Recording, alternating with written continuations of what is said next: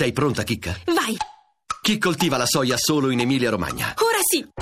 Ora sì, la risposta giusta per un piacere tutto vegetale. Ora sì, era ora. Voci del mattino.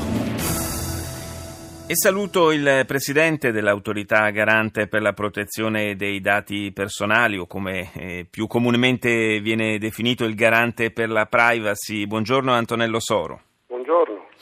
Grazie di essere con noi stamani. Ieri la eh, presentazione della relazione annuale su eh, tutti gli aspetti che riguardano la privacy e la protezione dei nostri dati personali. Ci sono tantissimi temi che lei ha trattato, aspetti su cui ha eh, puntato l'attenzione. Eh, ne vogliamo approfondire qualcuno stamani approfittando eh, della sua presenza in collegamento a Voci del Mattino e partirei da una considerazione eh, così ad ampio spettro sul eh, controllo della rete, il controllo del web, eh, una eh, diciamo un, un, aspetto che riguarda sempre di più anche il controllo delle opinioni pubbliche, visto l'incidenza crescente che il web ha sulle scelte di ognuno di noi.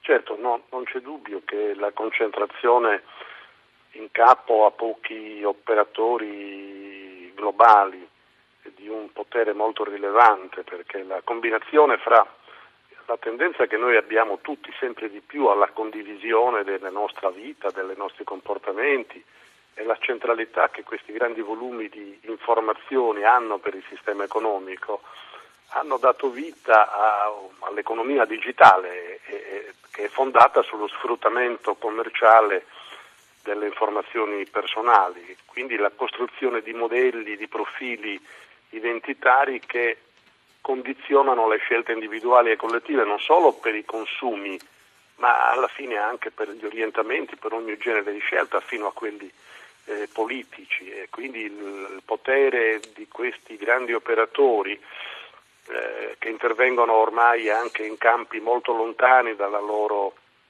vocazione originaria, per cui Google, e Facebook e Amazon finiscono con investire e, e, e, puntare su campi diversi dai trasporti all'automazione, alla ricerca sanitaria, genetica. Quindi si sono costruite in una decina d'anni dei giganti globali che hanno un potere tendenzialmente superiore a quella degli stati e che hanno regole che loro stessi hanno stabilito eh, rispetto ai quali la difficoltà anche degli stati è di avere un ambito, una competenza territoriale limitata, fissa, certo. limitata contro un potere che invece è globale da parte di questi soggetti. E poi questa differenziazione di interessi eh, in vari campi del, dell'economia da parte di questi grandi gruppi che eh, gestiscono eh, buona parte del, dello spazio sul web implica anche automaticamente dei conflitti di interesse molto eh, pesanti. Non c'è dubbio e naturalmente questa è una nuova architettura del potere che si è costruita in un tempo molto, molto limitato e bisognerà che da un lato gli Stati si facciano carico di un atteggiamento eh, più attivo nel confrontarsi con queste forze eh, che ormai hanno un potere eh, comparabile con gli Stati o se non superiore e dall'altro anche la consapevolezza di tutti gli utenti perché una parte di questo potere è dovuto all'atteggiamento diciamo ingenuo eh, eh, o, o, superficiale in qualche caso con cui noi consegniamo la nostra vita alla rete. Si tratterà di abituarci all'idea che la dimensione digitale è, una nuova dimensione della vita di tutti noi. Solo è anche vero che, eh, e questo è un aspetto che probabilmente andrebbe anche eh, normato, diciamo, disciplinato in maniera eh, più attenta, eh, ormai per accedere a quasi tutti i servizi o addirittura anche semplicemente a delle piccole consulenze, fare un preventivo di spesa, così eh, ci vengono richieste eh, delle informazioni sensibili, moltissime moltissimi dati che riguardano la nostra privacy e, e questo insomma, ci, ci, mette però nella, nella eh, necessità di, di farlo, di, di offrire questi, questi, dati perché altrimenti non abbiamo accesso a quasi nulla. Eh, vede, il punto che lei ha toccato è esattamente il tema della protezione dei dati personali.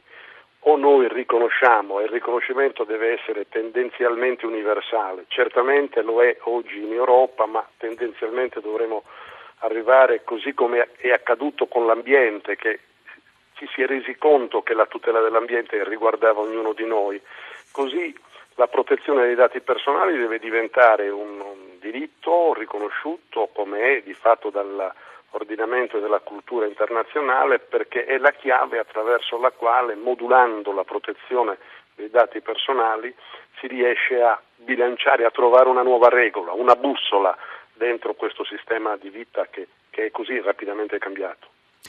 Io vorrei approfittare della sua presenza, d'altra parte lei lo ha fatto anche ieri pubblicamente per eh, eh lanciare un appello eh, a quanti con eh, troppa leggerezza, ad esempio, mettono sul, sul web, in particolare sui social network, eh, foto eh, dei propri bambini, dei propri figli, dei propri nipoti. Ma bene, la rete è, è, una grande piazza pubblica, eh, come dicevamo si svolge in questa dimensione una parte importante della nostra vita eh, è naturalmente uno spazio in cui si hanno grandissime opportunità e tanti aspetti positivi. Ci sono angoli bui eh, in cui si svolgono anche fenomeni criminali, di questo non sempre abbiamo la consapevolezza. Uno di questi angoli bui è il traffico pedopornografico che viene registrato in crescita vertiginosa. Ora, la fonte privilegiata delle immagini dei bambini eh, per questo traffico sono quelle che i genitori ingenuamente hanno postato per l'orgoglio della condivisione, quindi in totale inconsapevolezza delle possibili conseguenze. E dovremmo farci carico di insistere nell'idea che non, non, tutto quello che noi facciamo, quella parte della nostra vita che immettiamo in rete, non sempre siamo in grado di controllarla nel tempo. Quindi un minimo di maggiore prudenza, un invito a, a, condividere e postare nella rete solo le cose essenziali, non, non tutto quello che ci passa per la testa, perché questo atteggiamento sicuramente non, non, non ci difende. Eh, la, la, vulnerabilità dei dati eh, significa la vulnerabilità delle nostre persone, dei nostri figli, dei nostri cari.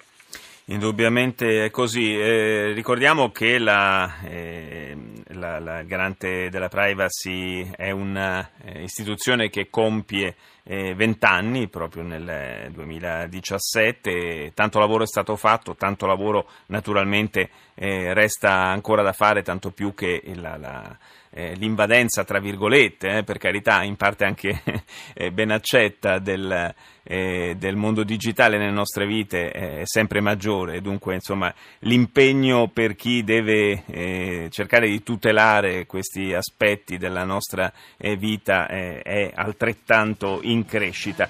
Io ringrazio Antonello Soro Presidente dell'autorità garante per la protezione dei dati personali, grazie di essere stato con noi, Presidente, le auguro una buona giornata. Noi siamo in chiusura di questa seconda parte, tra qualche minuto andrà in onda il GR1 delle 7, ci sentiamo intorno alle 7.35, a più tardi.